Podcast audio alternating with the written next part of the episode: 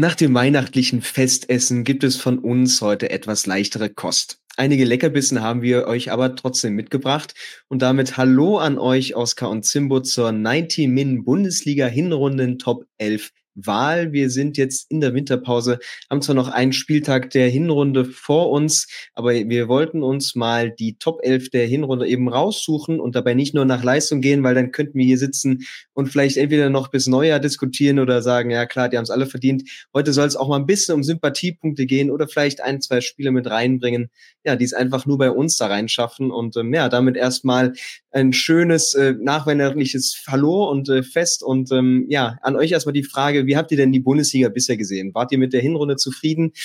Könnt ihr sagen, ja, das hat sich gelohnt bisher, die ersten 16 Spieltage? Ja, Oskar, fang du mal an. Aus BVB-Sicht war es ja nicht so super zufriedenstellend. Ja, also moin. Ähm, aus BVB-Sicht ähm, ja, ein zähes Stück Fleisch äh, über die ersten 16 Spieltage für Kürze in Runde. Äh, trotzdem eine der besten Bundesliga-Hinrunden der letzten Jahre für mich. Also ähm, ich war lange nicht mehr so begeistert dabei. Ähm, ich finde, es gibt viele, viele angenehme Vereine, die, die mir gut gefallen, die gute Ansätze haben. Ist es spannend. Ähm, also ich kann nicht klagen. Mhm. Ja, sehe ich ähnlich. Also wir haben ja eigentlich an allen Enden in der Tabelle ähm, Spannung. Also ganz oben mit Leverkusen, die, die die Bayern mal dieses Jahr so richtig herausfordern werden, denke ich. Ähm, und unten, ja, da riechen da auch ein paar Clubs so daher und es dürfte da auch im Abstiegskampf noch, noch richtig zur Sache gehen. Und wie Oskar auch gesagt hat, fußballerisch schon einige Highlights. Äh, VfB Stuttgart muss man da natürlich auch noch rausstellen, die so ganz oben das Überraschungsteam sind ich finde, man muss Heidenheim auch erwähnen ähm, als Bundesliga-Neuling. Ich finde, die machen es richtig, richtig gut. Ähm, ist auch oft auch spektakulär anzuschauen, äh, die Spiele von denen. Also ja, insgesamt finde ich auch das Niveau ziemlich gut in dieser Bundesliga-Hinserie. Ähm, ja, hat Spaß gemacht auf jeden Fall und macht, macht noch mehr Vorfreude auf 2024. Und bei vielen Teams ist ja, sind ja so Trends erkennbar, aber ich glaube, es ist einfach auch viel Unerwartbarkeit immer drin. Ja, also Clubs, da weiß jetzt gar nicht, wieso die genau da stehen, wo sie, wo sie stehen im Positiven wie aber auch Negativen. Ähm, ja, also weiß man jeden Spieltag nie ganz so, was man bekommt. Ich würde aber sagen, wir fangen einfach mal an, wer bei uns im Tor gelandet ist und ich werfe mal den ersten Namen hier in die Runde mit Oliver Baumann von der TSG Hoffenheim.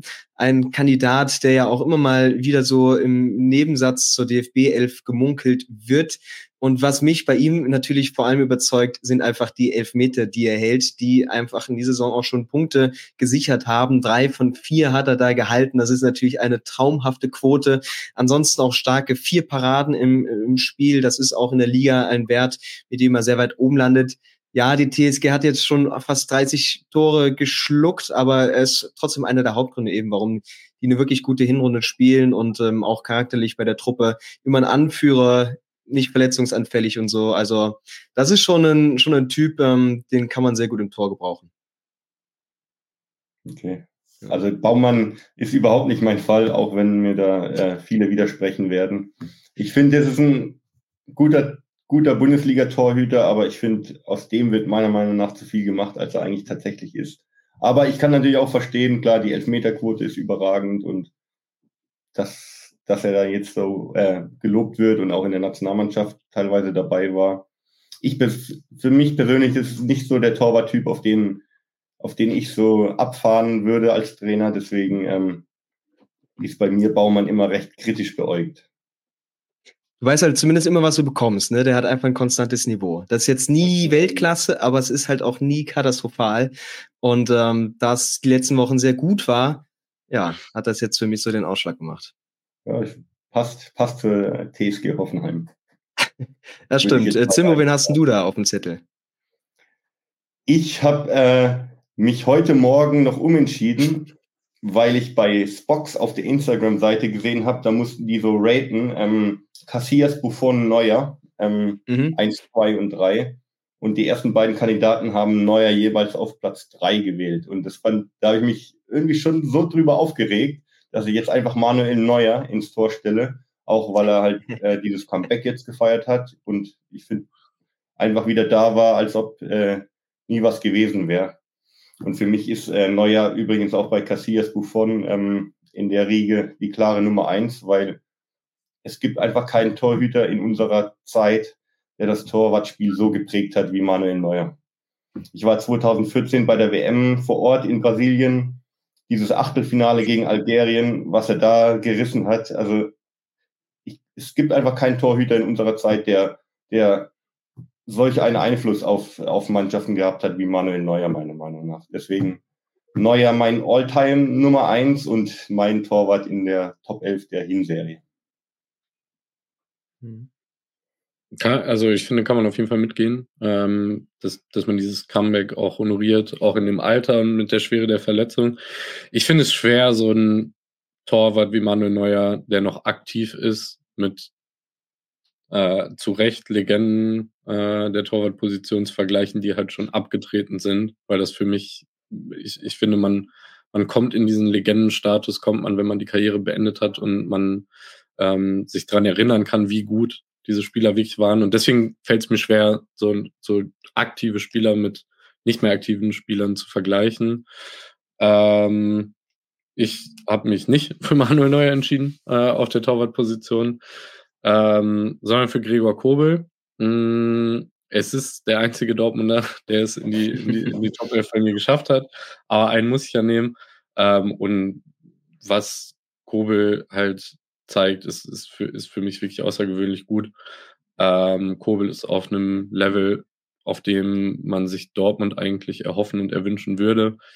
Ähm, ich mag es auch, wie er sich gegenüber den Medien präsentiert. Also es ist einmal jemand, der äh, nicht davor scheut, äh, sich vor wirklich schlechten Leistungen, ähm, nach wirklich schlechten Leistungen vor die Kamera zu stellen und ist dann auch einfach sehr klar. Also ähm, bedient sich wenig Floskeln oder auch auch nicht so den Durchhalteparolen, sondern sagt einfach klipp und klar, boah, ich habe keine Erklärung dafür, dass es Woche für Woche einfach schlecht läuft ähm, und wir sind weit weg von dem, wo wir sein wollen. Und trotzdem wirkt es auch nicht wie die Art Superstar-Spieler, der langsam den Kaffee aufhat und, und mit dem Kopf schon im Sommertransferfenster ist, um ähm, dann zu einem Verein zu wechseln, der seinem Niveau entspricht. Ähm, also ich, ich muss sagen, ich finde es schade, dass die Kapitänsfrage im Sommer an ihm vorbeigegangen ist. Ähm, finde, spielt eine wahnsinnig, wahnsinnig gute Saison. Ähm, herausragend. Ohne Kobel wäre Dortmund da, wo sie spielerisch wahrscheinlich sogar verdientermaßen stehen würden. Ähm, genau, deswegen habe ich mich für Gregor Kobel entschieden. Ja, ich glaube, da kann man auch nur mitgehen. Also statistisch ja sicherlich auch in vielen Kategorien vorne. Ähm, aber da haben wir zwei von drei Keepern, die mal beim SC Freiburg waren, ne? Kobel ja auch, oder? Nee, nee. Kobel nicht. Nee, Kugel nicht. Nee, da war ich falsch. Aber nee, stimmt, war die, die Birki-Zeit noch. Zwei Hoffenheimer. Hoffenheim und Stuttgart. Zwei Hoffenheimer. Zwei Hoffenheimer, stimmt, genau. Ja, naja, gut, dann haben die sich schon äh, so tief reingebrannt. Okay, haben wir die Torwartposition geklärt, viele gute Namen. Ähm, Oskar, ich würde sagen, mach gleich mal weiter. Wie sieht's denn hinten rechts aus bei dir? Wer hält da den Laden dicht? Ähm, ja, hinten rechts wird direkt bei mir ein bisschen gepuzzelt. Ich muss sagen, ähm, also wir haben uns ja auf so ein 4-3-3-System geeinigt, äh, was ich momentan in der Bundesliga sehr schwer finde, ähm, weil gute Ausverteidiger sind global gesehen rar gesät und in der Bundesliga finde ich, finde ich sehr überschaubar. Ähm, viele, viele Trainer agieren ja mit äh, Schienenspielern oder ähm, sehr offensiv denkenden ähm, Innenverteidigern aus einer Dreierkette. Und einen solchen habe ich gewählt äh, mit Odilon Kosunu, ähm, den ich unglaublich spannend finde, dem ich unglaublich gerne zuschaue, ähm, der jahrelang anscheinend unter meinem Radar völlig gelaufen ist, ähm, der seine Rolle hinten rechts in der Kette bei Leverkusen extrem offensiv denkt und auslebt. Ähm, also der spielt wirklich im eigenen Ballbesitz, spielt er ja quasi am gegnerischen Strafraum, äh, strahlt eine extreme Sicherheit am Ball, mit Ball aus. Äh, und ich finde den wahnsinnig, wahnsinnig gut. Äh, und deswegen habe ich den mal auf die Rechtsverteidigerposition gepuzzelt. Ich glaube, ein fähiger Trainer könnte da im Angriff eine Dreierkette draus machen. Ähm, und ich habe Kusso nur auf die Rechtsverteidigerposition gestellt. Okay, ähm, ich habe ein bisschen anderen Ansatz gewählt. Ich habe ähm, um das vorweg zu sagen, Jeremy Frimpong als Rechtsverteidiger. Klar, wie Oskar gesagt hat, der spielt bei Leverkusen eigentlich fast mehr rechts außen, weil als Schienenspieler, ähm, ja, einfach wegen seinem puren Speed, wegen seiner Dynamik. Und ich glaube, er war letztes Jahr schon der beste äh, rechte Schiedenspieler, Rechtsverteidiger der Liga. Und ja, unter Alonso hat er jetzt nochmal einen Sprung gemacht, was so Passspiel, was taktisches Verhalten angeht. Also einfach überragend. Und ich befürchte, dass wir ihn im letzten Halbjahr in der Bundesliga sehen werden und er dann den, Ans äh, den Absprung nach England macht. Aber jetzt in meiner Top 11 ist Frimpong rechts. Ähm, und um das gleich vorwegzunehmen, ich habe auch Kosunu in meiner Top 11 als Innenverteidiger. Und ich habe mir einfach nur aufgeschrieben, geiler Name, geiler Spieler. Odilon, geiler Vorname. Ja, let, ja, der ist ja letzt, letzt, also in, zur letzten Saison nach Leverkusen gekommen, da war er, hat er noch Probleme gehabt, auch weil allgemein in Leverkusen äh, ein ganz schwerer Saisonstart da war. Aber in Leverkusen haben sie, also er zeigt einfach, oder ist ein Beweis für die Leverkusener Transferpolitik in den letzten ein, zwei Jahren. Ähm, man hat das Potenzial gesehen in ihm. Ich glaube, aus Belgien ist er gekommen, wenn ich mich richtig erinnere. Der ist, der ist echt erst letztes Jahr gekommen, letzte Saison. Ja, krass. Ich hätte gesagt, er spielt bestimmt drei, vier Jahre schon in Leverkusen. Wahnsinn. Und ja, dieses Jahr, also er ist ja oft so ein bisschen im Schatten auch von Tar und äh, Tapsova vielleicht. Aber gerade jetzt so vor dem Winter hat er überragende Spiele gemacht, auch offensiv, wie Oskar gesagt hat. Deswegen bei mir schon mal zwei Positionen, äh, einmal Frimpong rechts und dann daneben Kusunu.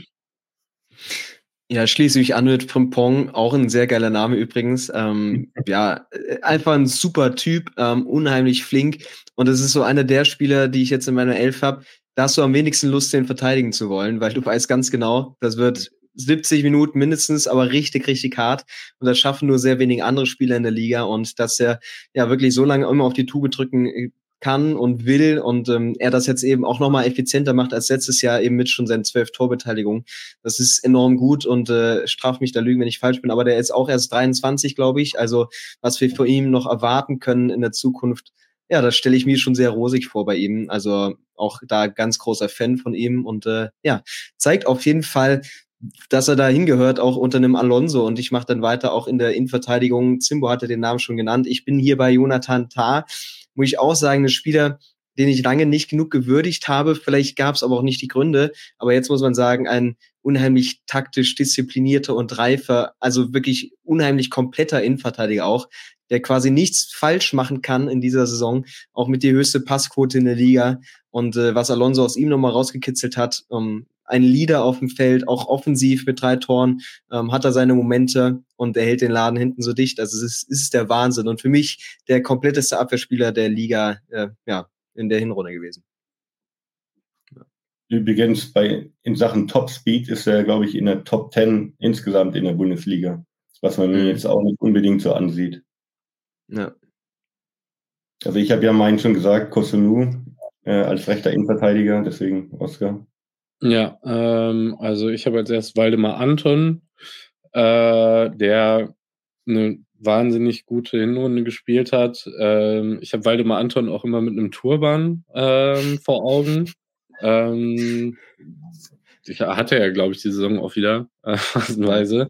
Einfach ein harter Knochen. Also ähm, ich glaube wirklich ein Spieler, den ich gerne in meiner Mannschaft hätte, wenn ich Fußballspieler wäre.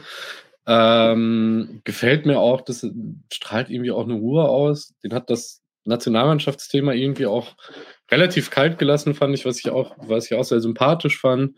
Äh, für mich ein Gesicht irgendwie auch dieser Stuttgarter Mannschaft und ähm, ich finde es so cool, dass das so ein Name ist, wenn du mir im Sommer gesagt hättest, Waldemar Anton, hätte ich gedacht, okay, das ist, das ist Bundesliga-Mittelmaß, äh, wenn es einen Namen hätte. Und deswegen finde ich es schön, dass er mich da auch irgendwie eines Besseren belehrt hat und ähm, einfach ein wahnsinnig guter Innenverteidiger ist, der ähm, den Laden da in Stuttgart wirklich zusammenhält. Ähm, gefällt, mir, gefällt mir außerordentlich gut. Und irgendwie wird er jetzt auch belohnt. Der war jetzt auch so die Jahre, wo Stuttgart, wo es sportlich echt schlecht lief, trotzdem immer so eine Konstante und hat irgendwie gefühlt auch nie an so einen Vereinswechsel gedacht. Äh, ja.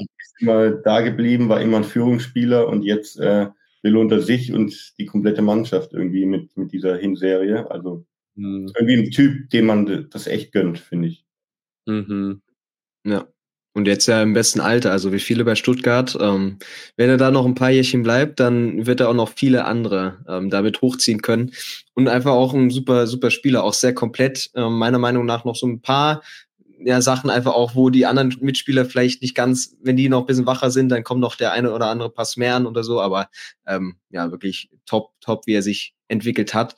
Ähm, ich mache mal weiter mit meinem zweiten Innenverteidiger, auch ein Deutscher und mein einziger Leihspieler ist es, glaube ich, mit Robin Koch äh, aus Leeds, da wo ich mir nicht sicher bin, ob er da im Sommer auch wieder zurückgeht, weil Eintracht Frankfurt, glaube ich, viel Interesse hat, den an sich zu binden. Ein unglaublich guter Typ, auch sehr komplett. Man hat ähm, gesehen, was der Eintracht fehlt, als er gefehlt hat eben. Und ähm, du siehst an einem Tor wie gegen Gladbach, wo er das äh, ja am Ende noch noch macht, wie sehr er die Adler wirklich äh, im Herzen hat. Und das ist schon besonders für so einen Leihspieler. Und ähm, er ist ein ganz guter Kommunikator auf dem Feld. Er kann die anderen Jungen um sich herum äh, sehr gut ordnen und super, super Passquoten auch, super Tacklingquoten, also macht sehr, sehr viel richtig und ähm, hat eine ganz enorme Mentalität. Und äh, ja, wenn er auf dem Platz steht, weißt du auch, auch wenn er kein Angreifer ist, aber so bis zum Ende des Spiels kannst du das Ding gegen Eintracht Frankfurt nie abschreiben. Vielleicht guckt Julian äh, Nagelsmann ja zu. Äh, der sucht ja Verteidigungsmonster. Wir haben jetzt drei deutsche Innenverteidiger genannt. Also. Ja, wir werfen ihm genug Kandidaten hin, ja. ja, ja. Ich, ich habe einen, ich habe noch einen für Oscar, ähm, kein Dortmunder, aber zumindest ein Ex-Dortmunder. Und zwar Waldemar Antons äh, Innenverteidiger-Kollege, denn Axel Zagadou. Mhm. Und zu Dortmunder Zeiten hat, hat man ja schon gesehen, der Typ ist ein, ist ein Brecher, ein Monster, ähm, halt ständig verletzt und immer mal wieder für einen Superschnitzer gut. Und dieses Jahr äh, bei Stuttgart einfach mal konstant fit geblieben und auch mal konstant abgeliefert. Also ja, gut ab vor, vor Zagadou. Für den war es ja wahrscheinlich auch nicht so einfach, von einem Club wie Borussia Dortmund zu einem damaligen Abstiegskandidaten wie Stuttgart zu gehen. Und ja, jetzt hat er seine Karriere wieder ganz neuen Schwung verliehen, denke ich mal. Ja, äh, kann ich mitgehen. Ich habe auch äh, Zagadou gewählt äh, in meine Top 11 aus tatsächlich den von dir genannten Gründen. Äh, ich mochte ihn bei Borussia Dortmund schon extrem gerne und fand so schade, dass er äh, auf, aufgrund seiner Verletzungsanfälligkeit irgendwie einfach nicht den, nicht diesen letzten Schritt geschafft hat, den man ihm aber auch immer zugetraut hat, das man immer gesehen hat. Und was man da noch hinzufügen kann, ist, dass er ähm, lange vereinslos war, wenn ich mich da richtig erinnere. Mhm. Ähm, also lange, was die, was die Mechanismen im Fußball angeht. Ähm, und dann sich für den Wechsel nach Stuttgart entschieden hat und ich schon so ein bisschen die Sorge hatte, boah, vielleicht sehen wir hier schon wirklich irgendwie so die Anfänge einfach einer vielversprechenden Karriere, die sich so langsam schon, ähm, so langsam schon irgendwie ein bisschen ausläuft. Und umso mehr freut es mich, dass er gerade gesund bleibt und einfach zeigen kann, wie wahnsinnig gut er ist. Und der Kerl ist einfach ein Biest. Der Kerl ist extrem sympathisch. Ähm, also ich glaube, einer der witzigsten, äh, witzigsten Menschen auch in der Bundesliga. Ähm, Finde ich genial. Ja. Mhm. Ähm, ich, kann, ich kann ja mal in der Kette direkt weitermachen und meine Kette komplettieren mit einem Spieler, den ich ähnlich wie ihr Frimpong ähm, eigentlich eher als, als offensiven Spieler sehe, ähm, aber wie das in der heutigen Zeit so ist, ähm, ist es ja alles sehr, sehr flexibel. Äh, ich habe mich da für Jan-Niklas Beste entschieden. Ähm, auch ein Ex-Dortmunder, übrigens. Ähm, und Ex-Veteraner. Und Ex-Veteraner, dem ich eine interessante Karriere. Also dem habe ich mhm. das nicht getraut, weder zu der Zeit in Dortmund als auch in Bremen, wo ich ihn noch so ein bisschen verfolgt habe.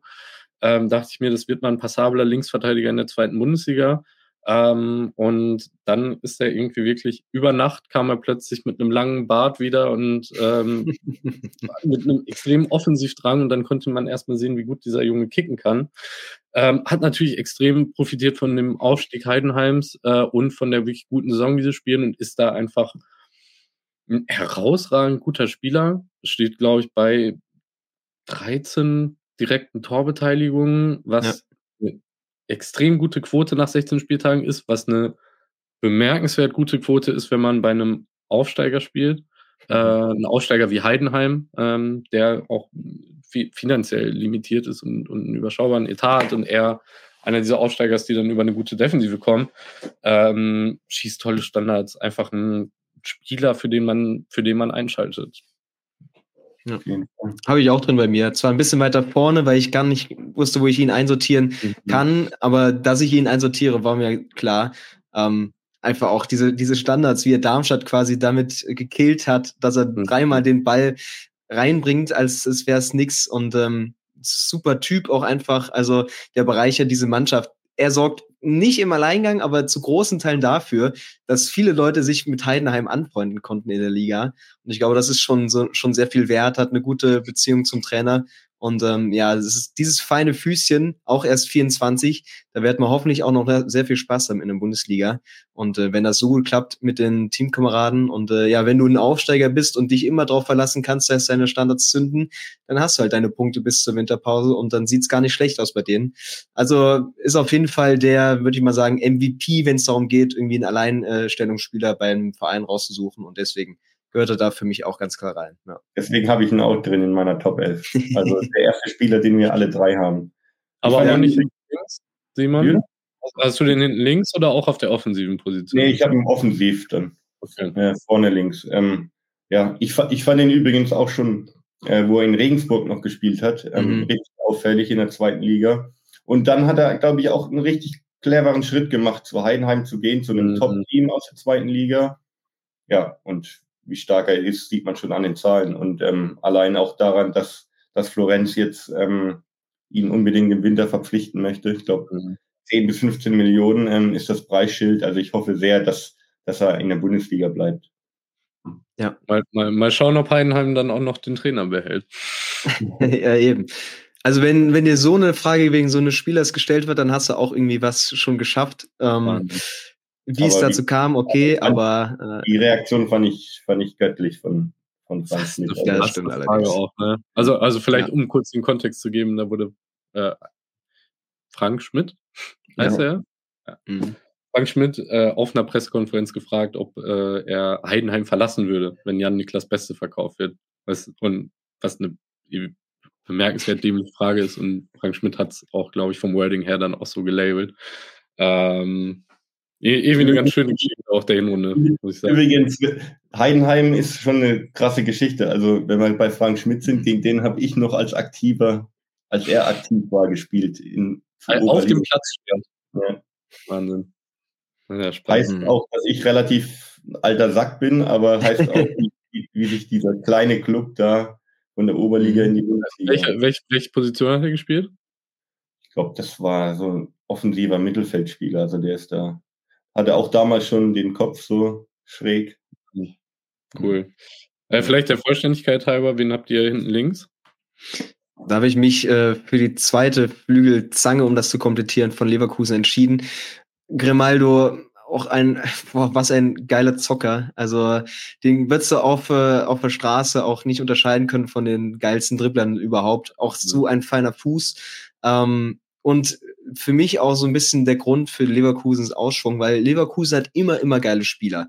Aber an wen können wir uns zuletzt erinnern? Als Linksverteidiger, der bei Bayern Leverkusen wirklich für Nachdruck gesorgt hat. Und das ist für mich einfach Alejandro Grimaldo, der mhm. sich jetzt da in diese Position gebracht hat, was keiner vorhin geschafft hat, viele Jahre lang. Und er muss ja immer so diesen Gegenpart leisten zu Frimpong. Er muss ähnlich offensiv sein, muss aber viel mehr nach hinten mitmachen, weil die das ja eben so ein bisschen verschieben. Und das schafft er par excellence, geht fast jede Minute in der Bundesliga und schießt ähnlich gute Standards wie Beste. Also das macht einfach Spaß, ihm zuzuschauen und ähm, einfach auch sehr clever, wie er das alles angeht. Auch 13 Torbeteiligungen, also wäre ja, wäre ja ein Frevel, wenn er da irgendwie nicht auch äh, ja, bedacht wird bei der Top 11, habe ich mir gedacht. Hm. Schließe mich an, ich habe auch Grimaldo hinten links ablösefrei geholt. Also da haben ja, einige richtig geschlafen, weil er bei Benfica letztes Jahr schon überragend war. Ja, mhm. Also viel geiler wird's nicht hinten links oder auf der linken Seite generell. Ja, was, glaub, was, was, für eine Zange ist das auch? Mhm. Hinter Niklas Beste. Ja, Niklas Beste. Mhm. Äh, also ich glaube, dem ist nichts hinzuzufügen und sollen, sollen wir vielleicht einfach mal neue Wege und einfach mit der Offensive weitermachen, wenn wir jetzt ja. schon da beim Linksaußen waren. Ähm, dann ja, wie, also wie gesagt, technisch gesehen ist meine Aufstellung 4-3-3. Ich glaube, ähm, real taktisch würde sich das anders darstellen, weil ich äh, in diesem 4-3-3-System auf dem linken Flügel Jonas Hofmann, ähm, der ja bei Leverkusen so ein bisschen diese Achterposition spielt. Ähm, einfach ein geiler Zocker, ey. Also wie auch einer von ein, wirklich, wo ich mich frage, wo das dann in so späten Jahren herkommt, äh, weil der bei Dortmund und danach äh, Gladbach, ich weiß nicht, dazwischen noch bei Hoffenheim war oder nein, weiß ich gar nicht. Aber bei Dortmund und Gladbach auch auf einem guten Niveau gespielt hat, gerade am Ende in Gladbach auch dann herausragend gut gespielt hat, aber hm. ähm, ein Spieler, der, den ich so gut finde, dass ich mich wundere, dass er nicht seit zehn Jahren auf diesem Niveau in der Bundesliga spielt. Ähm, Finde es schön, was Xabi Alonso auch nochmal zusätzlich aus ihm rausholt. Ähm, ich würde sagen, wenn ich Trainer wäre, mein absoluter Lieblingsspieler. Also einer, der immer auf dem Platz stehen müsste. Ähm, einfach ein wirklich, wirklich guter, intelligenter Fußballspieler. Ja. ja kann man nicht viel hinzufügen. Mhm. Bei mir ja. vorne links oder willst du noch was sagen zu Jonas? Na, ich finde bei Hofmann halt auch, ähm, wenn du dir immer wieder dieses Passspiel anschaust bei Leverkusen, es sticht mhm. gerade noch mal so ein bisschen raus, was eben das Offensive angeht, weil seine Laufwege auch, und das hatte ich ganz besonders schon im Spiel gegen die Bayern, ja, das war, glaube ich, zweites, drittes Ligaspiel oder so, wo er quasi noch richtig frisch in der Mannschaft ist und er ist vorne rechts zu finden, er ist hinten links zu finden. Also diese Gier auch auf guten Fußball, das ist bei ihm ganz, ganz besonders anzumerken und äh, er opfert sich sehr fürs Team auf einfach weil er mehr zurückbekommt auch und vielleicht noch mehr, als er es bei den Teams vorher hatte. Und vielleicht kommt das genau daher, dass er jetzt noch andere Qualitäten entwickelt hat, weil er einfach mhm. so sehr Bock drauf hat und dadurch auch belohnt wird. Und ähm, ja, wie gesagt, wie du es auch meinst, ganz feiner Fuß und immer, immer beteiligt an diesen Kombinationen. Also ja, weiß die anderen Kollegen auf jeden Fall einzusetzen. Aber auch hier wieder sieht man, wie clever die Kaderplanung in Leverkusen ist. Absolut. Man hat Diaby abgegeben, ein ganz anderer Spielertyp, der brutal auch schnell ist. Mit Frimpong da eine super Speed-Seite hatte rechts. Und jetzt hat man mit Hofmann einen ganz anderen Spielertypen. Und das System so angepasst mit Würz und Hofmann jetzt so zwei Zehner sozusagen im mhm. Team. Ja, und es passt einfach perfekt irgendwie. Also gut ab, muss man echt sagen sowieso für mich die Transferphase von Bayer Leverkusen die beste in der Bundesliga moderne. Also da hat ja alles gepasst. Und was sie dann noch auf der Bank haben, ähm, auch wie Alonso jetzt, das fand ich auch so spektakulär, gegen Bochum schon testet, wie es denn ist ohne Afrika-Cup-Spieler in der mhm. Startelf. Einfach mal mhm. so, weil es geht. Ähm, ja, überragend. Also da ist Hofmann schon noch ein ganz wichtiger Teil auch für die Rückrunde. Genau. Oskar, du hast es gemeint, bleibt mir in der Offensive. Zimbo, wen hast du da rechts vorne als Gegenpart?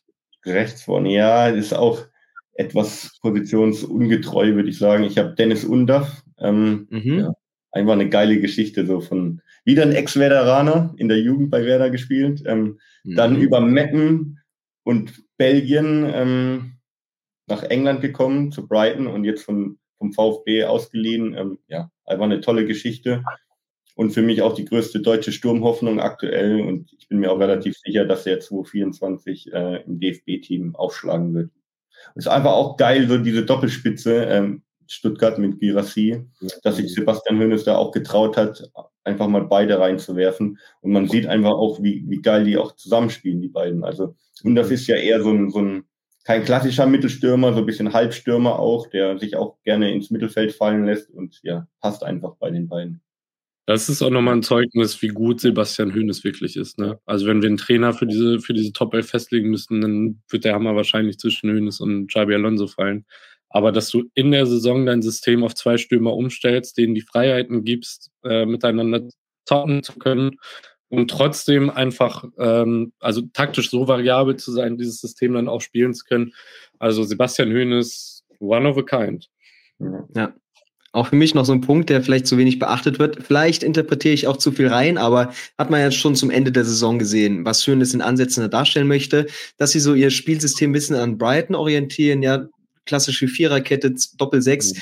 Und was machst du dann natürlich als Bundesliga-Team? Ja, leist dir doch einen Spieler von Brighton aus, der vielleicht ja auch ein bisschen was so ausplappern kann, was sie sich da so vorstellen. Gerade frisch erlebt und da ja auch schon da funktioniert hat. Also das ist nochmal ein mehr cleverer Schlachtzug gewesen von Hoeneß und dem gesamten Team, das sich da um die Transfers gekümmert hat. Also auch wenn er am Anfang der Saison verletzt war, hätte er eben keine Verletzung gehabt, hätte er sicherlich ein ähnliches Niveau wie Girassi jetzt gehabt oder die hätten sich noch mehr reingeteilt. Also das passt jetzt schon wirklich und ähm, auch da, es gibt kein Team, was er sagen kann, jo, gehen wir mal entspannt an die Sache ran. Also die können wirklich alle in, würde ich sogar sagen, die beiden in Europa ärgern, was die auf, aufs Feld bringen. Und ich habe mich hier auch für Girassi entschieden, also sein Sturmpartner, kongenial. Das ist ja auch der Typ, der alle 62 Minuten ein Tor schießt. Das kann man sich auch kaum vorstellen, hat quasi mhm. da die beste Quote.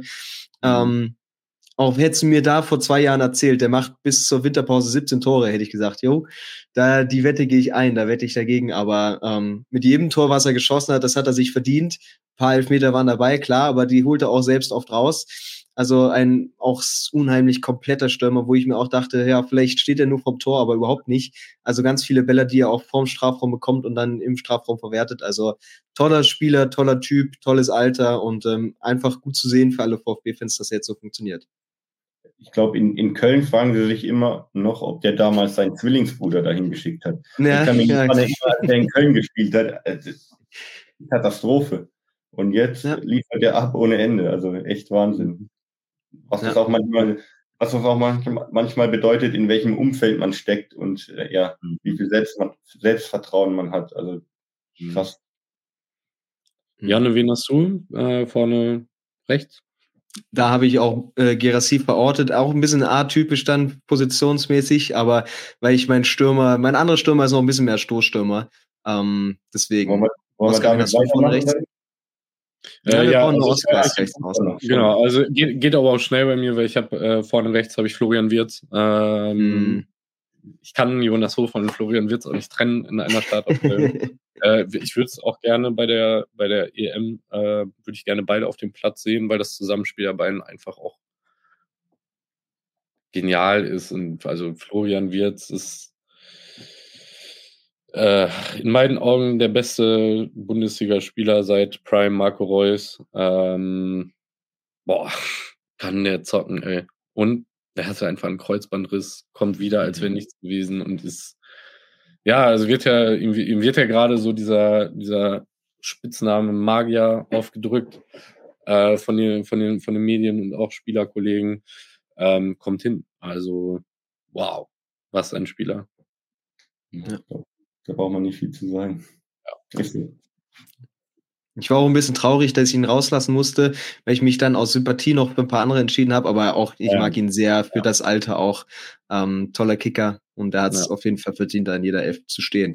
Ist ja, ähm, ja dass es viele Spieler geben wird, die es auch verdient hätten und deswegen ist es ja schön, dass wir definitiv. verschiedene Spieler auch abdecken.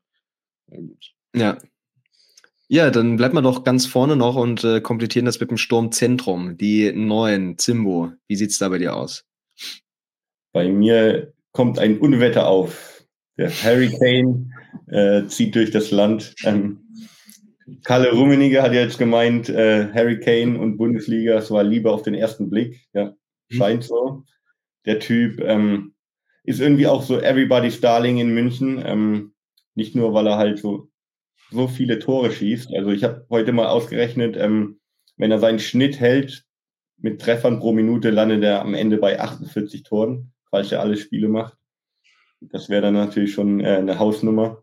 Lewandowskis Rekord liegt ja bei 41 Toren. Ähm, ja, er ist halt auch einfach so ein, so, ein, so ein Typ, den die Bayern unbedingt gebraucht haben. Irgendwie so auch für mich so eine Antithese zu Robert Lewandowski. Er knipst genauso gut oder sogar noch besser, aber er ist auch einfach noch mannschaftsdienlicher. Mhm. Ähm, und irgendwie auch mehr Vorbild für die anderen Spieler, weil Levi mhm. war dann schon am Ende so ein bisschen ein Eigenbrötler, aber Kane, ähm, ja, der geht voran, der nimmt die anderen mit. Also, ja. Ich hatte nie Zweifel dran, ähm, dass er einschlägt. Ich habe auch mit einem Kumpel gewettet vor der Saison, er macht mindestens, mindestens 30 Tore, aber ich habe fast im Winter schon gewonnen, die Wette. Ich freue mich dann über einen Kasten Bier ähm, am Saisonende. Also ja, überragend. Ja, viele haben sich gefragt, ob sie 100 Millionen oder wie viel auch immer noch draufkommen, das wert waren. Ich glaube, die ersten Eindrücke können da zumindest das nicht abstreiten. Ähm, ja, auch ja, 150 Millionen gewesen. Allein schon, was er an Trikotverkäufen hat und dann sportlicher ja. Wert. Ich, ich, ich konnte das nicht nachvollziehen, dass man da, klar, 100 Millionen, das ist unfassbar viel Geld, aber in der heutigen Fußballwelt ist das für Harry ja. Kane niemals zu viel. Egal wie lange er noch. Ist ja auch nie verletzt und so. Also, und was ich quasi aus neutraler Perspektive dann an ihm sehr mag, dem kannst du sagen vor einem Spiel, heute musst du treffen, weil es für uns ein unheimlich wichtiges Spiel ist und er macht's halt auch. Also er ist so gut unter diesem Druck, er trifft nicht immer, okay, aber das sind dann mal Spiele auch in der Liga, wo du mal einen Punkt äh, lassen kannst, aber sonst ist er einfach immer da und hätte im Pokal auch gegen Saarbrücken gespielt, da saß er nur auf der Bank und ähm, sähe das auch anders aus. Also für mich so wirklich auch einer der Spieler, wenn es auf den Punkt drauf ankommt, dann ist er da. Das sieht man ja an den Elfern auch immer ähm, par excellence. Also diesen Spieler hat Bayern gebraucht und sie sind auch darauf angewiesen, weil ohne ihn wird es dann doch mal kritisch. Aber ja, man kann da nichts abzweifeln bisher bei ihm. Ja, mhm. also gerade gerade was die, also ich muss sagen, der Durchbruch dieser 100 Millionen Euro Schallmauer, weiß nicht, vor wie vielen Jahren das war, wer, wer da der erste Transfer war, der hat noch, der hat mal wirklich aufgezeigt, dass es eine Dimension ist, die Erwartungen an diese Spieler verknüpft, weil du trotzdem noch eine Mannschaft aus elf Spielern hast und der durchschnittliche Spieler, egal in welchem Team, nicht mehr als 20, 30, maximal 40 Millionen Euro kostet.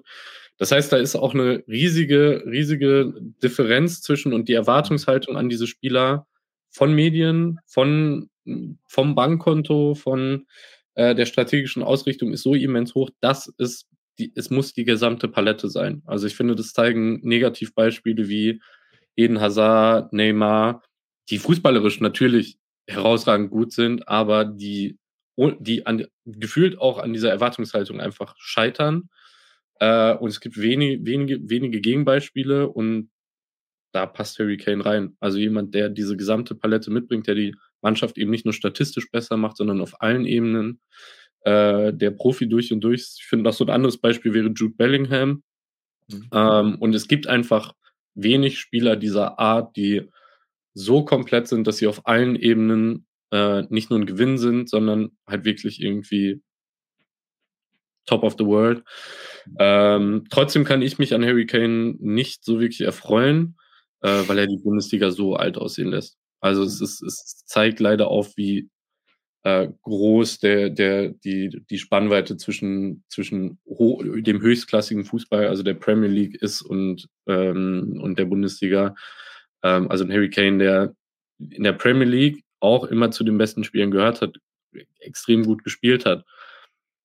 Aber die Bundesliga ist, der nimmt die ja, der nimmt die ja hops. Das ist, das ist eine Farmers League für den. Ähm, ich, ich will damit gar nicht seine Qualität schmälern oder irgendwie unterstellen, dass er sich eine ruhige Kugel in der Bundesliga schiebt. Aber puh, also das ist, das ist eine Qualität, die halt neue Maßstäbe setzt und da kann die Bundesliga langfristig nicht mithalten. Das ist halt das mhm. Schlimme.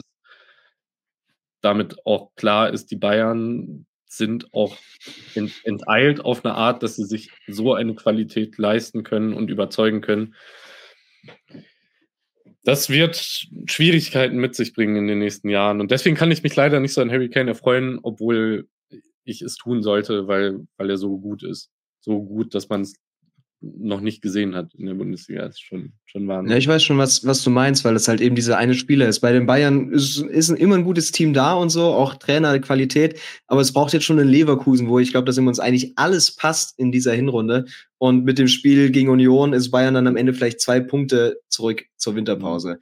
Und dass allein so ein Harry Kane so ein geiles Bayer Leverkusen fast im Alleingang dann wettmacht, mhm. das äh, drückt natürlich schon sehr viel aus und wollen wir uns gar nicht ausdenken, wenn die Stuttgarts und Leverkusens dieses Jahr gar nicht so gut drauf wären, wie weit die Bayern jetzt schon weg wären. Also ähm, ja, was den Impact mhm. betrifft, sicherlich eher ganz weit vorne dabei. Zusätzlich kannst du Spieler auf einem gewissen Niveau ja auch nicht mehr nur noch mit Geld kaufen. Also ja. äh, Bayer Leverkusen wenn jetzt Florian Wirtz für 200 Millionen Euro veräußern würden, theoretisch sich einen Spieler für 100 Millionen Euro leisten könnten, Harry Kane geht nicht zu Bayer Leverkusen. So, mhm. selbst, also selbst wenn die jetzt in den nächsten fünf Jahren im, immer im Champions League Viertelfinale stehen oder so.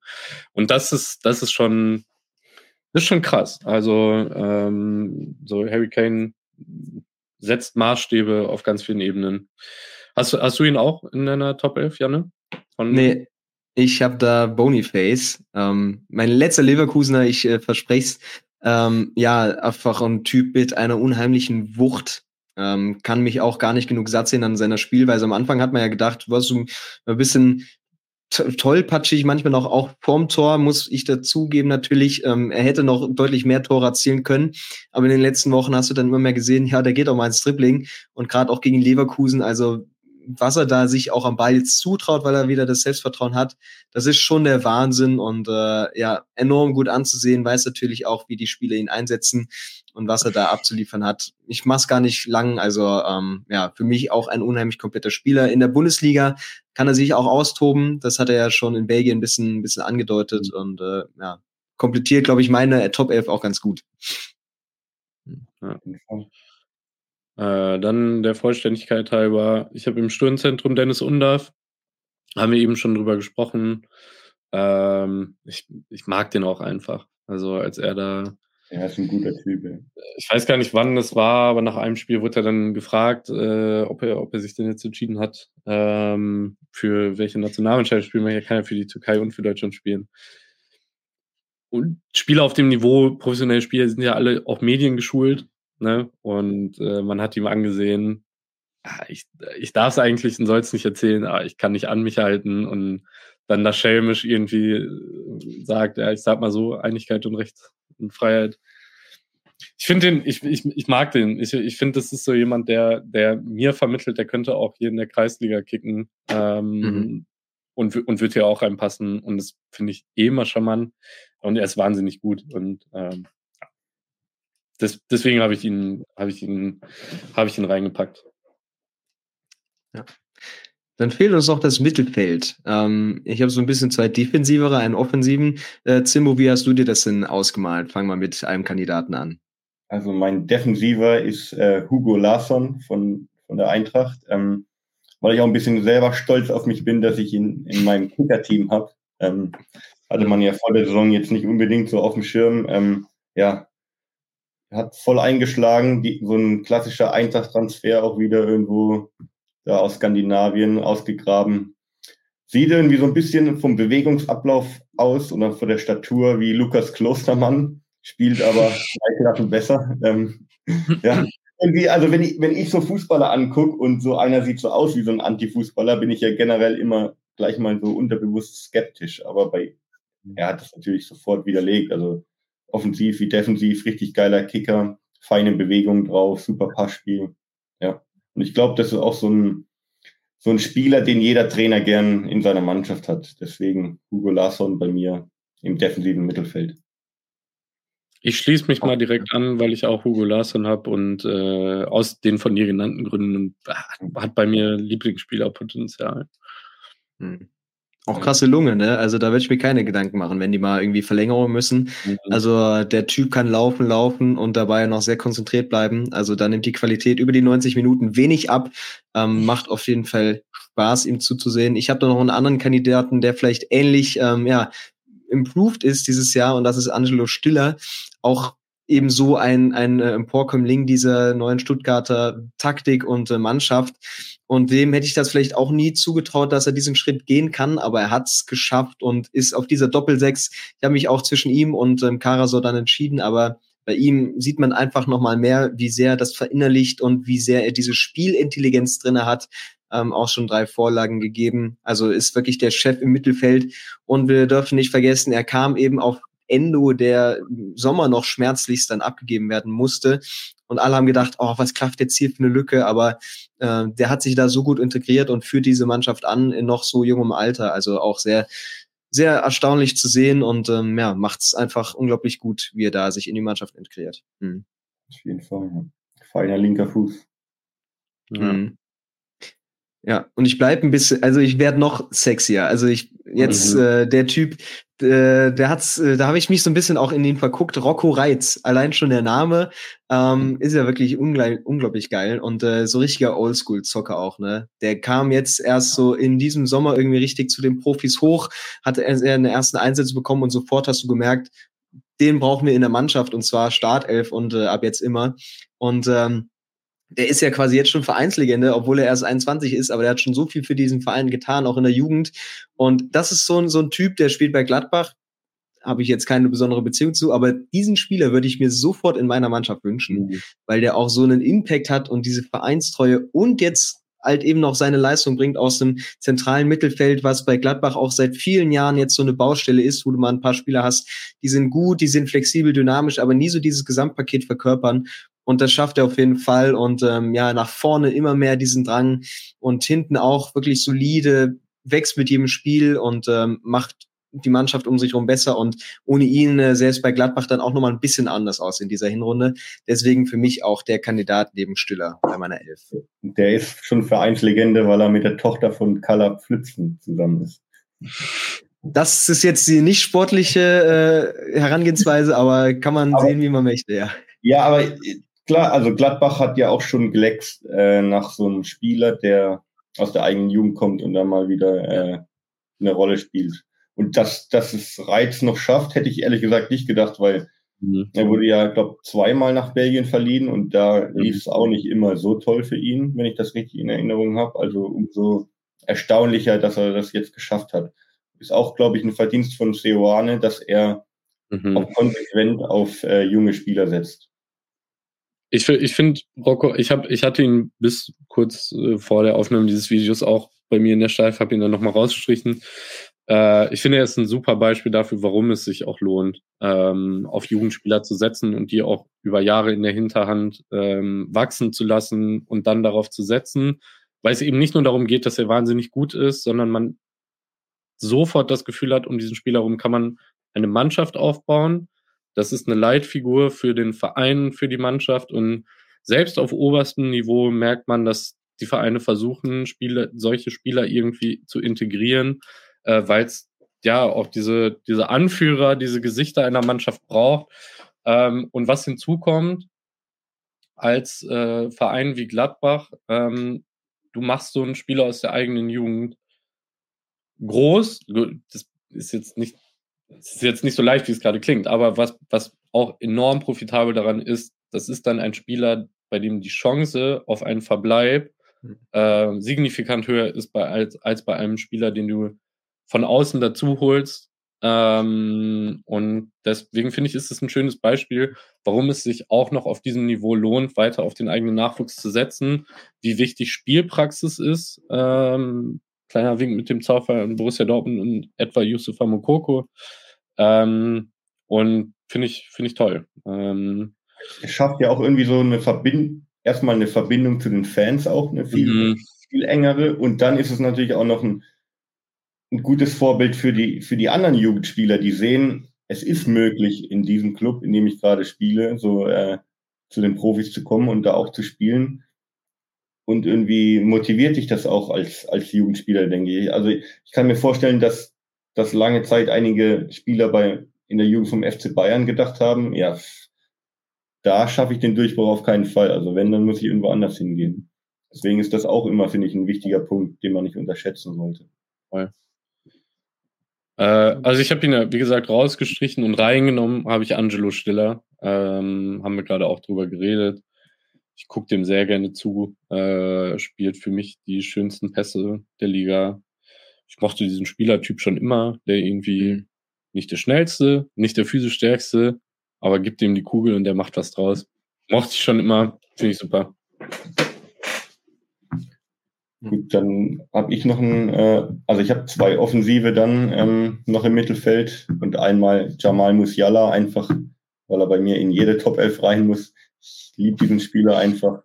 Der ist für mich auch, klar, Florian Wirtz ist auch ein Magier, wie wir vorhin gesagt haben. Ähm, aber ich sehe bei Musiala noch ein kleines Fünkchen mehr Potenzial in der Hinsicht, dass ich, dass ich sogar glaube, dass er irgendwann, wenn alles zusammenkommt, auch mal den Ballon d'Or gewinnen kann. Hm. Weil das ist einfach so ein Spieler, egal in welches Dribbling er geht, egal wie viel Pressschläge der hat, der Ball bleibt einfach immer an seinem Fuß. Also ich finde, das ist ein Phänomen. Wenn er noch ein bisschen torgefährlicher wird, ein bisschen besser im Abschluss, dann kann da alles gehen bei ihm. Würdest du denn sagen, Thomas Tuchel ist gerade der richtige Trainer für ihn? ich glaube, mittlerweile ist es fast schon scheißegal, wer, wer sein Trainer ist. Okay. Ähm, mhm. Ich bin mir nur nicht sicher, ob die Position im Zentrum die beste Position für ihn ist, mhm. um diese Ziele zu ja. erreichen, weil ich immer das Gefühl hatte, wenn er auf dem Flügel spielt, dass er da sein Eins gegen Eins noch besser äh, ausspielen kann. Und im Zentrum halt oft das Spiel noch enger ist und er nicht so viele Ballkontakte hat, weil am Ende bei den Top, gerade bei den Top-Clubs geht der Ball doch dann schon häufig im letzten Drittel raus aus dem Flügel und dann ähm, eins gegen eins. Ja, und das ist einfach seine, seine absolute Superqualität, finde ich. Ja, und gerade so, auch wenn er Selbstvertrauen hat und aus guten Wochen kommt, das merkst du dann ihm auch nochmal ganz besonders an, dann hat er richtig Spielfreude. Gab es in dieser Hinrunde noch ein bisschen zu selten, würde ich sagen. Bin aber sehr gespannt, was er eben nach dem Winter zeigen kann. Wird ja dann auch wichtig international. Ähm, müssen wir mal schauen ist jetzt, auch wenn er noch äh, ganz, ganz großes Talent ist, aber nicht mehr der ganz jüngste. Also er ist jetzt schon ein, ein Star eben bei den Bayern und das muss er auch eben jetzt Woche für Woche dann unter, unter Beweis stellen. Aber ich glaube, da ist er noch groß am Reifen und ähm, ja, wird das in den kommenden Jahren auch zeigen. Äh, dann komme ich zu meinem letzten Kandidaten, auch offensiver Natur, und das ist Xavi Simmons von RB Leipzig. Ähm, ich muss hier noch einen Niederländer unterbringen, weil er mich sehr begeistert und ich wusste auch von Saisonbeginn an, ähm, dass der Junge, den brauche ich auch unbedingt in meinem Manager-Team und er hat mich nicht wirklich enttäuscht. Ein Spieler, dem man anmerkt, dass er noch an seiner Entscheidungsfindung arbeiten muss mhm. und auch was seine Mitspieler angeht, die noch besser ähm, ja, ins Spiel integrieren muss, kann, soll. Aber was er teilweise aus sehr wenig macht, das begeistert mich dann schon und ähm, ja, sieht seine Mitspieler sehr gut. Also, dass wir überhaupt darüber reden, dass ähm, er noch viele Chancen liegen lässt oder verpasst, das sagen wir auch nur, weil wir ihm zutrauen müssen schon, dass er eben seine Spieler so einsetzen kann und das hat er sich erarbeitet. Das sollte er in der Rückrunde noch ein bisschen äh, verschärfen, aber hat auch einen unheimlich guten Fuß, gerade auch was er international, also drei, vier Tore aus so schöner Lage geschossen und da auch kaum aufzuhalten. Das ist, erinnert so ein bisschen an den Robben aus dem Zentrum heraus, eben, dass er mit rechts dann den Ball ins lange Eck schlänzt. Also sehr, sehr schön anzusehen. Noch ein bisschen zu verspielt, aber wenn er das jetzt auf die Kette bekommt, dann kann er eben wirklich dieser ganz große Spieler werden. Und ähm, ich hatte es, glaube ich, am Anfang gesagt, es ist jetzt tatsächlich mein zweiter Leihspieler. Also er bleibt wohl auch nur bis zum Sommer und äh, er hat glaube ich, nur wenig Interesse, sich bei RB Leipzig ähm, ja, festzuspielen. Aber er will sich auf jeden Fall zeigen und dann mal gucken, wo er im Sommer seinen Weg weiterhin geht. Ja, also li lieber mal ein Spieler, der ein bisschen verspielt ist. Das, das ist doch das, warum wir Fußball gucken. Also ich ja. brauche nicht, nicht, noch den 20. Spieler, der den Ball immer nur über drei Meter zum nächsten äh, spielt. Da haben wir schon genug davon. Also das sind ja die Spieler, mhm. die das Besondere ausmachen. Und ja, Simmons, geiler, geiler Kicker oder Xavi, wie er nur genannt werden möchte, glaube ich. Ich glaube auch, dass er dann, wenn Olmo wieder fit ist, kann er nochmal einen Ticken stärker werden, einfach weil weniger Fokus auf ihm liegt da von der Defensive aus und er dann nochmal so einen kongenialen Partner mehr hat. Ähm, und die drei dann mit Openda noch, das ist dann, glaube ich, ein Trio. Ähm, ja, das wird noch viel Spaß machen dann aus fußballerischer Sicht. Ja. Oskar, wen hast du da bei dir noch offensiv rum, rumrennen? Ich habe eine ich habe eine eher defensive Mittelfeldvariante gewählt. Ich glaube, ich habe auch genug äh, Spieler in der Mannschaft, die die offensiv da was äh, bewerkstelligen können. Ähm, also ich habe als dritten Spieler Exequiel Palacios ist das sicher falsch ausgesprochen? Vielleicht Palacios? Ezequiel Palacios. Äh, weil, weil er mich extrem überrascht hat. Also ich habe äh, letztens noch mit einem Kumpel über den gesprochen. Wir meinten beide vor der Saison hatten wir den irgendwie so im Kopf als so ein Zerstörer im defensiven Mittelfeld, so einen, den du mal auf dem Platz schickst, der auf jeden Fall mit einer gelben Karte runtergehen wird und ähm, er, er wirklich so staubsaugt vor der Abwehr. Ähm, ja, äh, haben wir uns getäuscht. Ey. Also äh, es gab mal so eine, es gab eine Zeit, da war so Packing eine ganz große Sache. Also irgendwie der Wert, der ermittelt, wie viele Spieler mit einem, einem, einem Pass äh, mhm. überspielt werden. Und ich glaube, wenn dieser Wert noch, noch in, in wirklich gebraucht werden würde, so in der Öffentlichkeit, dann äh, würde man Palacios da sehr weit oben finden. Ich mag das auch, dass er sich die komplizierten Pässe zutraut, äh, mit einer, mit einer, mit viel Selbstvertrauen, viel Leichtigkeit.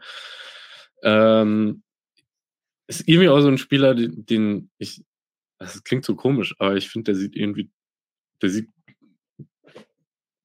gut aus.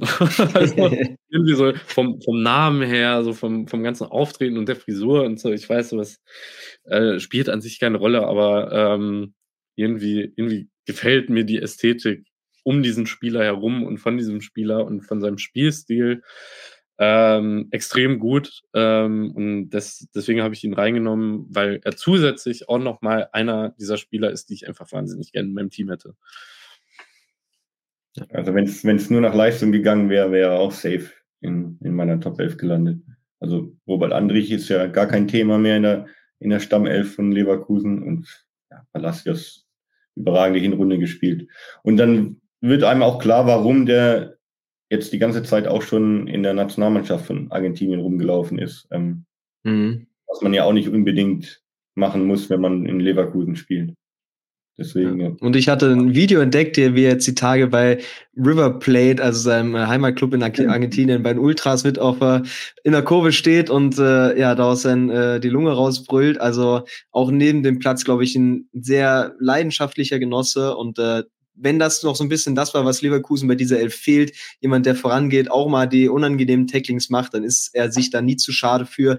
Neben Schaka, der hier auch irgendwie nicht ganz unerwähnt bleiben soll. Ganz, ganz, ganz gutes Duo. Ähm, ja, auch da alles richtig gemacht, ihn jetzt so zu der Stärke zu bringen. Mhm. Ja, solche Spieler finde ich auch immer geil, die dann nochmal in die Fankurve reingehen und so, die dann mhm. auch Leidenschaft zeigen. Ja, finde ich cool. Ich finde, wenn wir, bevor, bevor wir zu deinem Finale kommen, Timo, wenn wir gerade bei so Spielern sind, die, finde ich, eine Erwähnung verdienen, dann würde ich gerne noch Elias Giri erwähnen, den ich gerne wieder reingenommen habe, der für mich irgendwie so, weiß ich nicht, fast schon, fast so ein bisschen stiefmütterlich wirkt, weil er einfach so konstant gut spielt auf äh, diesem, diesem Niveau, sei es in Köln, sei es in Frankfurt, den könntest du wahrscheinlich in jeder Mannschaft einen Platz stellen und der gibt dir genau das, was er dir gerade gibt und immer gibt. Und das finde ich so herausragend gut, dass ich schon der Meinung bin, dass er hier zumindest eine Erwähnung findet und ich ihn irgendwie einfach nur deshalb nicht genommen habe, weil er mich nicht überrascht hat, weil ich damit gerechnet habe, dass er so gut spielt, wie er spielt und er für mich deswegen fast so unter dem Radar läuft, weil es für mich, weil, weil, weil er äh, einfach seit Monaten und Jahren der Spieler ist, der ist. Und äh, deswegen würde ich ihn gerne zumindest erwähnen. Oskar, wenn du BVB-Manager wärst, ähm, Spielertausch Skiri und Emre Can plus 10 Millionen. Also Dortmund müsste 10 Millionen zahlen, Can abgeben nach Frankfurt und würde Skiri bekommen. Würdest du es machen? Ja, du. Ich würde es machen. Ich würde es auch mit 20 Millionen Euro Buy-in machen. Aber ähm, das hat sich Dortmund leider durch die Lappen gehen lassen im letzten Sommer. Wenn es aber darum geht, wie nochmal einen allerletzten Namen reinzuschmeißen, da habe ich auch lange überlegt. Aber Kevin Stöger, ein unglaublich guter Fußballer auch. Und äh, das ist eine These, die müsste belegt werden, aber ich sage dir einfach mal, ohne Kevin Stöger wäre Bochum maximal 17. in der Liga, weil das ist ein Typ, der macht diese Mannschaft so viel besser. Und ähm, ich glaube, er würde bei keiner anderen Mannschaft so funktionieren, aber da passt es einfach wie die Faust aufs Auge. Äh, ja, auch im Herbst seine Karriere bringt er Woche für Woche Leistung und immer und ähm, ja, wahnsinnig geiler Kicker zum Zuschauen, sehr temperamentvoll. Also von Bochum als Mannschaft kann ich jetzt auch nicht so viel abgewinnen, aber dieser Typ, den will man einfach auch im Verein haben, genauso wie wir das jetzt bei den anderen Kandidaten haben. Ja, ne, let letztens habe ich mir den Kracher freitagsabend, äh, freitagsabends gegönnt, Hoffenheim gegen Bochum. Oje, oje, ja. Ich wollte noch nicht mal in Sinsheim und Hoffenheim jemanden ins Stadion. ja, stimmt. stimmt. Und also Stöger, den habe ich auch schon länger auf meiner Liste und dann habe ich in dem Spiel, in dem Bochum ja auch verloren hat, ähm, in der ersten Halbzeit wieder gedacht, der hat so geile Bewegungen drauf, ist so ein guter mhm. Spieler. Eigentlich ist der, ist der viel zu gut für, um beim VfL Bochum dauerhaft zu spielen. Also, das ist echt ein richtig guter Kicker. Also, ist auch so ein Linksfuß, also richtig guter Kicker. Mhm. Ja, um das nochmal zu betonen. Mhm. Soll ich dann nochmal schnell meinen letzten Kandidaten raushauen? Hau mal raus, ja hat leider sehr, sehr wenig gespielt, ähm, was meinem Kicker-Team sehr, sehr geschadet hat. Ähm, ich habe Dani Olmo in meiner Top 11. Einfach, äh, weil ich jedem nochmal in Erinnerung rufen wollte, was es für ein sensationeller Kicker ist. Ähm, im Supercup dieses Tor gegen Bayern, wo er sich da gegen zwei Leute durchsetzt. Mhm. Einfach überragend, ja. Und wie du vorhin auch gesagt hättest, wenn Olmo und äh, Xavi Simmons äh, zusammen die komplette Hinrunde gespielt hätten, wäre Leipzig wahrscheinlich auch noch näher dran an, an der Spitze oder noch näher dran. Dani Olmo, dass der immer noch in Leipzig spielt, liegt einfach nur daran, dass er so häufig verletzt ist, leider. Mhm. Ja. ja, gucken wir mal, dass er in der Rückrunde hoffentlich ein bisschen fitter bleibt. Ähm, ja, und sowieso wie alle Spieler jetzt hier aus unserem List, von unserer Liste, ob die alle noch da sind, äh, Grüße gehen raus an Stuttgart oder genauso performen. Ähm, da vielleicht mal nach Heidenheim gucken.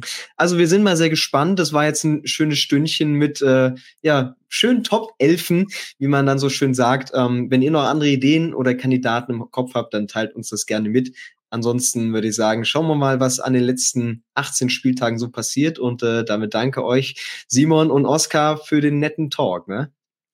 Schauen wir mal, was wird. Ja, und äh, ich würde sagen, wir sehen und hören uns dann im nächsten Jahr wieder. Jetzt sind noch ein paar Tage und Wochen Pausen und ähm, ja, da wird die Bundesliga auch wieder so richtig knackig. Also bis dahin, macht's gut und ciao, ciao. Ciao, ciao. What's so special about Hero Bread's soft, fluffy, and delicious breads, buns, and tortillas? These ultra low net carb baked goods contain zero sugar, fewer calories, and more protein than the leading brands, and are high in fiber to support gut health. Shop now at hero.co. Wilson, you sent the game winning email at the buzzer, avoiding a 455 meeting on everyone's calendar. How did you do it? I got a huge assist from Grammarly an AI writing partner that helped me make my point. 96% of Grammarly users say that it helps them craft more impactful writing. Would you agree? Grammarly helped adjust my tone to navigate tough work conversations. And it works everywhere I write, so I can quickly communicate effectively. Your teammate used Grammarly to summarize an important document, making a three pointer. How did he do it? It only took one click. When everyone uses Grammarly, everything just makes sense. You made an incredible slam dunk to end the game. The meeting was canceled, and your team will go home champions. Go to grammarly.com slash podcast to download it for free. That's grammarly.com slash podcast. Easier said, done.